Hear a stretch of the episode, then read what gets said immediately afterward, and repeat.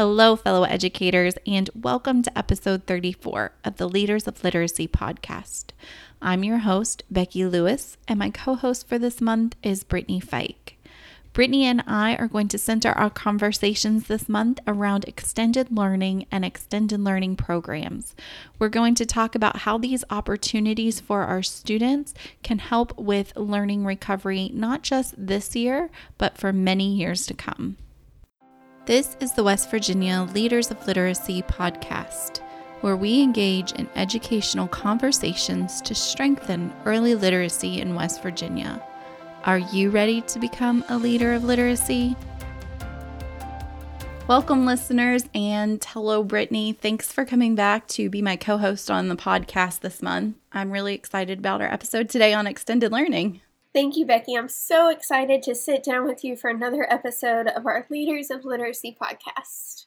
So, today we are going to focus, like I said, on the topic of extended learning. And I know that extended learning can refer to a lot of different things to a lot of different people. Before we get started in our conversation today, let's take a minute to talk about it in the context of how we're going to be referring to it throughout the show. So, generally, we use the term extended learning to refer to any educational opportunity that's offered to students to increase the amount of time that they spend on learning. So, typically, extended learning is those times after the school day ends or during summer vacation where students are increasing their learning.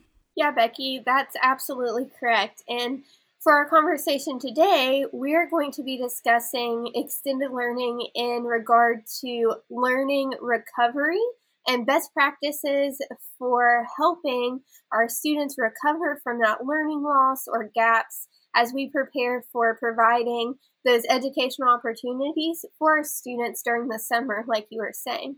So, extended learning for this purpose is not something that's new to us. However, the reasoning for such a strong focus on extended learning this year is new to us. And while we aren't certain as to the amount of learning loss that students have suffered as a result of the COVID 19 pandemic, we do assume that learning loss has occurred in some capacity.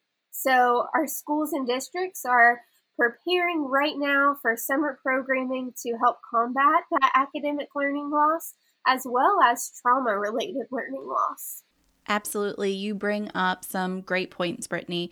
We know that our students have all been deeply affected by the pandemic. And even though our conversation today is going to focus on learning recovery and, of course, our specialty, which is literacy, it's also important that we keep in the back of our mind that our students' responses to learning could be shaped by the trauma that they have faced during the pandemic and their time at home. Absolutely. So, as with many things in education, the key is early planning. Just as you said, right now, I know that many districts and schools are in full planning mode and preparing for extended learning programming that they're going to provide for their students over the summer. And typically, these programs focus on remediation or enrichment opportunities for students. But when we start digging into the research, it tells us that extended learning programs will need to go beyond their typical design and begin shifting their mindset to developing programs and opportunities that focus on this learning recovery that um, educators are going to be so invested in. And I'm excited to share more of the research findings and recommendations on how to make this focus on learning recovery for our students a reality. Yes, me too, Becky. It's so exciting that, um, you know, while we are facing very unique times, that there is some great research out there that's going to be able to really help guide us in planning for these summer programs. And today we are going to discuss some of that research um, from Hanover Research on best practices for learning loss recovery, as well as another publication from the RAND Summer Learning Series getting to work on summer learning. And as always, if you're listening, you'll be able to find the links to these documents in the show notes so that if you like, you can explore them yourself a little bit further. Right. Thank you, Brittany, so much for reminding our listeners to um, access those links via the show notes. I'm also excited to share with our listeners that we have another guest with us today, and they will get to hear from them towards the end of our episode, who is going to share um, some information about summer learning and learning recovery in the state of West Virginia.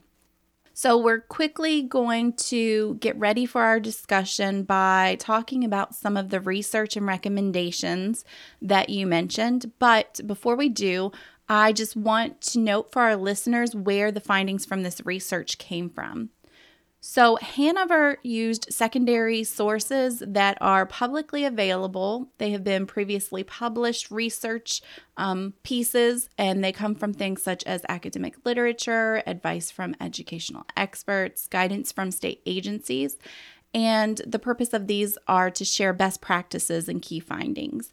There report is wonderful and it includes information, strategies, and innovative ideas from successful learning recovery programs, specifically school based summer learning programs. The RAND Corporation provides guidance on how to develop high quality summer programs based on comprehensive data that they've collected over several years from both students and educators. And they collected this information through interviews and surveys and they examined more than 2,000 hours of classroom and enrichment activities in their studies. So, Brittany, I want you to talk a little bit more about the research. So, can you share with us some of the big takeaways and recommendations for summer programmings? Yes, Becky, I would love to. And I do just want to take a second to mention I love how you discussed that the research comes from both students and educators because I think such an important part of that feedback we receive also comes from our students and hearing what works best for them. One of the first major takeaways for me is just what you mentioned earlier, and that is that early planning is key. In addition to that, though, we also know that well thought out planning is key. And according to the Learning Policy Institute, they say that well designed summer programs are the most effective when students experience them for multiple summers. And I think this is so important to keep in mind when planning for school based learning programs. We should plan programs that can be used for many years to come so that our students can receive the maximum benefits from them. That's an excellent point, Brittany. So, while counties are planning for this summer, it's really a great idea to simultaneously be thinking about next summer as well. Yes, exactly. And also, we really want to determine which students to target and plan accordingly. Will a summer program be open to all grade level students enrolled in the district? Or be restricted to certain students. This is a really important part of the planning process. From there, we want to make sure that we are recruiting dedicated teachers and involving them in that planning process. It's really crucial to have the educators who will be working on site of the summer program to be involved in some of that really important decision making. And it's also imperative that they are familiar with the curriculum that will be used and then trained really well. And one more thing, as we get further into this planning process, we of course want to make sure that we're planning engaging and fun learning experiences for all types of students that are going to be participating in these extended learning programs so that we make sure we're able to reach and engage students with different needs and different interests. I love that you brought up that part about recruiting dedicated teachers and letting them be a part of the planning process because a lot of times I don't feel like um, that happens enough, especially when we're talking about extended learning programming. And I also know that um, you brought up another good point. Sometimes extended learning can be thought of in terms as summer school, and that has a big negative connotation to it. But there are so many ways that we can provide learning recovery to our students in ways that really embrace their interest and engage them, like you were talking about, and still meet their needs. So, we can do this by grounding learning in real world context and by integrating lots of hands on experiences. I know one of the fun and unique ways that I learned about from one of my counties is something that Wood County is planning to do to engage their students this summer, and it's called Wildlife Adventures. So, students will be coming in Monday, excuse me, Tuesday through Friday, all day for a few weeks, and they're going to be provided um, lunch and breakfast and snacks. And in the mornings, they are going to focus on scholastic readings and some types of math lessons. And then the afternoons are going to focus on other areas such as art or physical education or Spanish. What they're also doing is they're bringing in the Columbus Zoo, and I know of a llama farm they were talking about, so that the kids get to experience some hands on things with the animals that they're reading about in the stories during their reading lessons throughout the day. Then, um, during our Leaders of Literacy Week, I was actually part of a brainstorming session, and we discussed some different opportunities. And one of the ideas that came up was how to combine the CTE programming in counties with extended learning. So we talked about this could be done by having the CTE share information with those younger students about their programming and courses and if it's possible, um, with some of the skills that they are able to teach to the students, teaching them one of their skills or even touring the CTE center along with the tools that the students use. I absolutely love those examples that you shared, and you are very correct. There are so many ways that we can get creative to maximize our instructional time and make sure that those students are actively engaged. And when it comes to learning recovery, the research tells us that students need to spend a sufficient amount of time on task in order to meet the goals of summer learning and make adequate gains. And we know that a part of those students being on task is making sure that they're engaged and that their needs, um, both academically and their interest needs, are being met. That's a great point. But um, Brittany, I would like you to clarify something for us. What do you mean when you say that students need to spend a sufficient amount of time on task? So, what does the research say is a sufficient amount of time? Yeah, so the research has found that students who receive 34 hours of language arts instruction over the summer perform better academically. This might look like a five or six week program with 120 minutes or more of ELA instruction per day. And so this would allow a student who attends about 75% of program days to obtain that 34 hours of ELA instruction that's been found to correlate with improved achievement. I just think it's really important to be aware of the research. And again, is this is where um, the early planning is crucial in taking a deep dive at what the research says.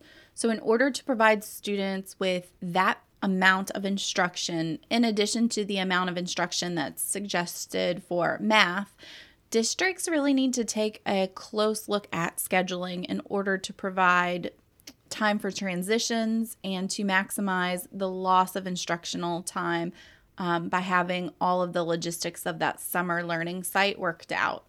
We know that there are a lot of different aspects to be considered from materials to transportation, curriculum and meals, etc.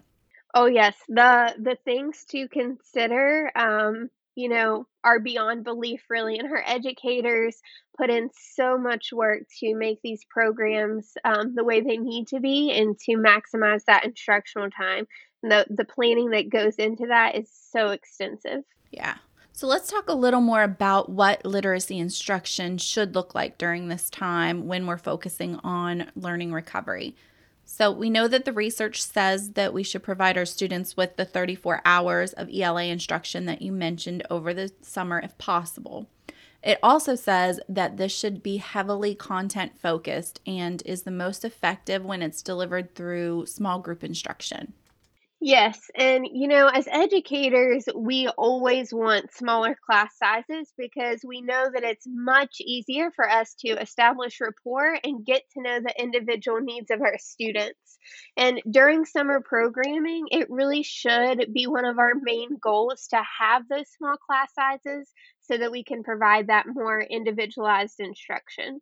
Yeah, and as we're thinking about this summer, we should keep in mind too that a lot of students, for whatever reason, have been lacking a strong connection with a caring adult. That one on one attention and instruction that you mentioned is more important than ever.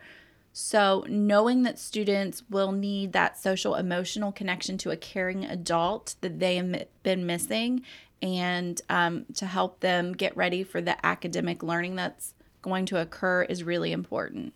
Absolutely. And I know that you and I have talked in a previous podcast episode about the importance of students having to be supported socially and emotionally in order to be successful in their learning. And even beyond those small class sizes that we were discussing, the literacy instruction provided within even a classroom of only, say, 15 students should be done through small groups of maybe three to five students.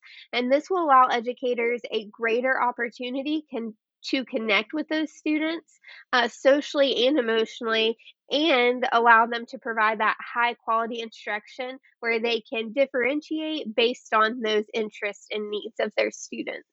Yeah, you're absolutely right. And knowing that the most effective way to frame our summer programming and learning opportunities for students is to provide them with high dosage small group literacy instruction. And I think it is a good time now to bring in our special guest for this episode. So today we have Christy Schwartz with us. Some of you may recognize Christy's name and voice from previous episodes, but she's joining us today in her new role as a coordinator in the Office of Student Support and Well-Being at the West Virginia Department of Education, with her focus being on extended learning. Christy, thank you for taking time out of your very busy day to be here with us. Thanks so much for that introduction, Becky, and for having me on the podcast. I'm really excited to continue this conversation with both of you from the lens of my role as a coordinator whose focus is supporting counties as they plan and implement extended learning summer and after school programs.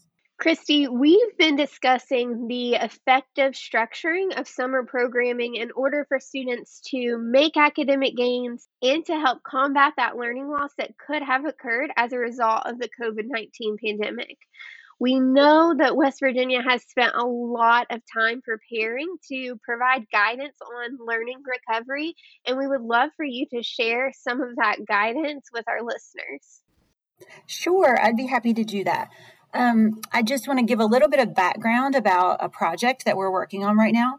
Last year, the state received funding as part of the federal emergency, I'm sorry, the federal elementary and secondary school emergency relief fund. And people call that the ESSER fund for short. And the primary need at that time was for technology, whether it was making sure that all students had devices for virtual learning or purchasing software platforms to help teachers organize and, and, deliver their instruction. There were a lot of technology issues that the counties needed to solve. So the state allocated those funds to the counties um, to use for that technology purpose. This year, the state had another round of emergency relief funding. So um, through the ESSER 2 fund, they received approximately $32 million to share with counties. And they identified that the primary need right now is learning loss recovery, which is what you have been talking about.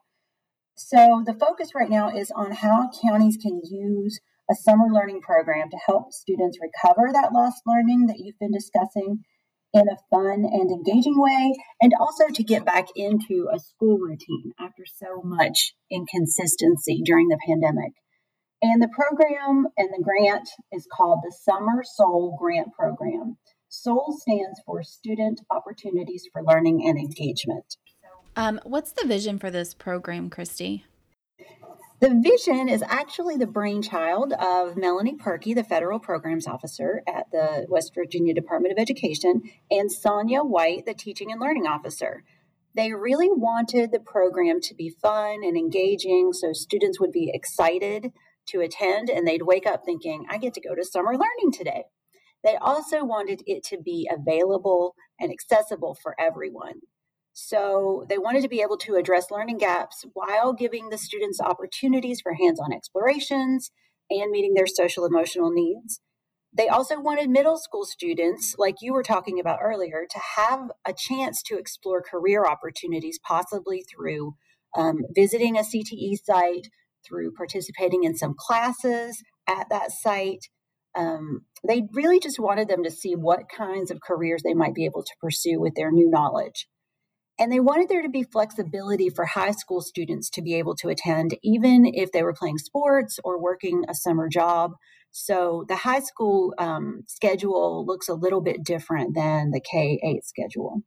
Christy, I know I've shared this with you previously, but I absolutely love this vision. And I know that our focus is on um, early learning, but uh, all the way from our youngest learners up to our oldest learners, it seems like so much thought has been put into this grant and so many wonderful things have been considered. So thank you so much for sharing that with us. Um, are all counties receiving funding as a part of this grant? So, for our listeners who aren't aware, in West Virginia, our counties are our school districts. So, will each district be receiving funding? That's a great question. In order to ensure that counties are using the funding to provide research based summer programs, there is an application process that has been put out to all of the county districts. 54 out of 55 counties have submitted a letter of intent, which indicates that they intend to apply and also that they agree to plan their summer programs according to the criteria outlined in that letter. So, can you tell us a little more about that, Christy? What do counties have to agree to in order to receive the funding?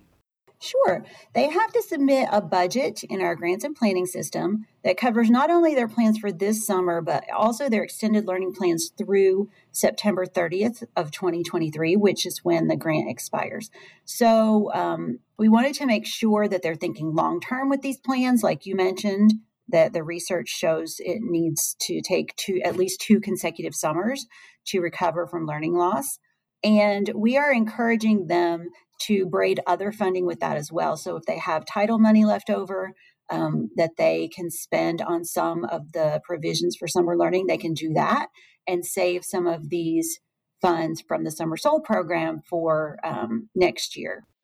That's wonderful. I love that the state is encouraging our counties to plan for the long term rather than just what they intend to do for this summer. So, is that all that our counties will need to do for the application process? I'm glad you mentioned that. No, there's actually one other part to the application. The second part is submitting their summer plan in the West Virginia Education Information System, or WVEIS. To receive funding, the plan has to include um, full day opportunities for kindergarten through grade eight, access to a minimum of four days per week. So the students don't have to attend four days a week but they have to have access and the opportunity to attend four days a week. Um, the program needs to be a minimum length of four weeks, and it has to be offered to all programmatic levels, so from kindergarten through 12th grade. And it needs to be offered to all students. So it has to include both intervention and enrichment, and it has to include transportation and meals, so both breakfast and lunch.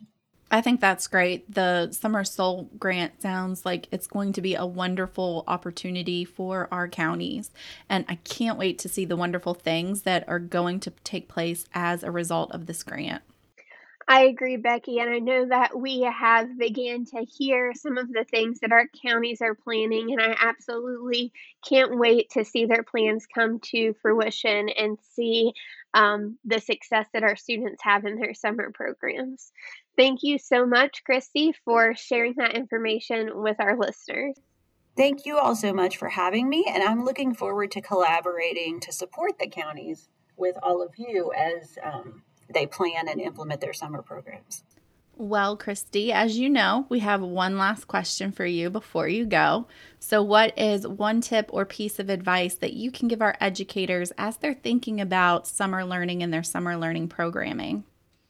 I think the last piece of advice that I would share with our listeners, particularly with the teachers who are planning to um, apply and teach this summer during their county summer programs is to try to put yourself in the students' shoes. Try to be as empathetic as you can with their experiences, um, with their behaviors. Some of them may have been through trauma, some of them may just, you know, be getting back into a routine of school. So be really consistent, be really patient, teach, teach, teach, practice, practice, practice, all the procedures. And just keep in mind that they are struggling just as much as the adults are. And while we really want to be consistent and make sure they have a lot of time on task and make sure that we're providing high quality instruction and experiences, we don't want to stress them out or overload them and make them feel overwhelmed. So, um, just kind of trying to find that balance with them, I think, is going to be key because we really want them to come and to be excited about coming to our programs this summer. For links to all the resources discussed in this episode and for additional information, please visit our website at wvde.us forward slash leaders of literacy. Click on podcast and click on the show notes for episode 34. Want to learn more about being a leader of literacy? Be sure to like and subscribe to the podcast so you don't miss a single installment. In the next episode, Brittany and I will be wrapping up our conversation on extended learning. We will be speaking with fellow West Virginia educator Darlene Dingus Atkins from Logan County. Darlene is going to be talking about the exciting extended learning opportunities that they have been planning for their students in Logan County. You won't want to miss it. Thanks for listening.